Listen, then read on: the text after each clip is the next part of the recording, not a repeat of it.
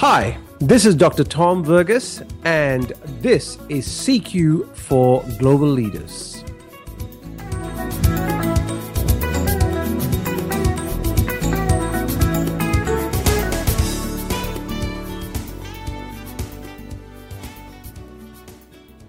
I was doing a keynote presentation with a group of diversity and inclusion practitioners. Of course, these are my peers, and one of the points I was discussing with them was really focusing on your strengths. I gave them uh, an example about when I was doing my master's in education, my research topic was actually on cross cultural effectiveness. And I was introduced to that topic by a friend of mine, Dr. Ed Trost, who was actually originally from New York. He was here in Melbourne on an assignment. You know, we became good buddies. When I was looking for a topic, he suggested to me, you should look at this topic called cultural diversity because you know it actually has a lot of uh, it's, it's doing well in the US. It'll probably be uh, useful here in Australia. What I read about it, and when I came across intercultural or cross cultural uh, work, it really resonated for me. The grandfather of cross cultural work is someone called Geert Hofstede. He's a Dutch anthropologist, and he did the first and largest study on cultural differences. He did that in the uh, in the 70s, uh, late 70s. So you know, he is a giant in the field. He was visiting Australia. I was able to secure an interview with him because I thought I would interview him as part of my master's uh, research. So you can imagine, I was excited. I mean, this what I'd read this man's work. I knew a lot of his material, and after all, he was a giant, and uh, I was just so excited to be with him. So there we were, sitting in the interview room, and I had 45 minutes with him. 10 minutes into the interview, I am thinking to myself, this is not going well. I was struggling in getting a flow in the conversation. So I paused and I said to him, Professor, I'm really sorry. This is just not going the way I thought it would go.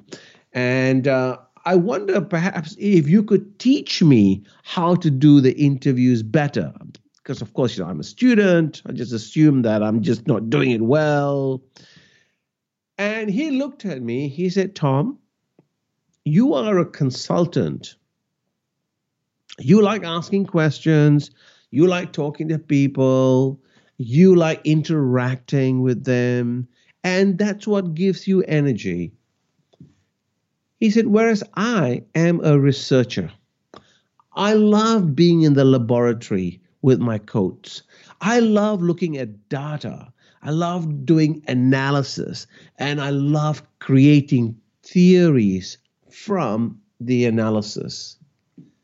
I don't like dealing with people.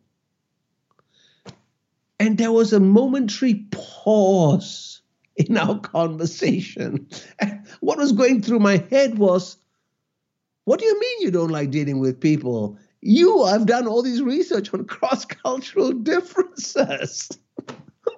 and then and then he said to me, he said, Tom, I need people like you to take my theories and bring them to life. And you need people like me to look at the data, to do the analysis, to come up with different ways of thinking or different ways of being able to frame uh, things. And it was one of those seminal learning moments for me because I didn't like research. I was struggling with doing uh, the data analysis. And I thought, gosh, you know, I just don't like that at all. But what I really did like was actually bringing the theories to life or trying to make it, uh, you know, uh, uh bring uh, a look at how do we apply the theory. You know, it's that practical application of theory. That was what I really loved. So therefore, I was able to see at that time that my strength, one of my strengths, was actually doing that, being able to take theory, interpret that, explain that in a different way so that people could understand what we were talking about. So here is my reflection point for you. What are your strengths? And they could be numerous, right? And the things that you are strong at, they're the things that give you energy. You're passionate, you're excited about it, you want to do it. You know, you, you would volunteer for it. In fact, you probably you probably do it for free because it just feeds your soul. Those are your strengths. And out of that, what can you focus on? Because if you can focus on your strengths, you find you will just excel and you will feel energetic and you will be a joy to be around. At the same time, as a leader, see if you can identify the strengths of your people. How can you help them recognize what they're good at? How can you then utilize those strengths in your team? As you know, a diverse team will outperform a homogeneous team, but only if they are managed well. How do you get that diversity in your team? How do you get different people using different strengths to help you build a high performing team? So take a moment See if you can identify your strengths and perhaps do this as an exercise with your team. Get them to identify their strengths and perhaps ask them how can we utilize those strengths better.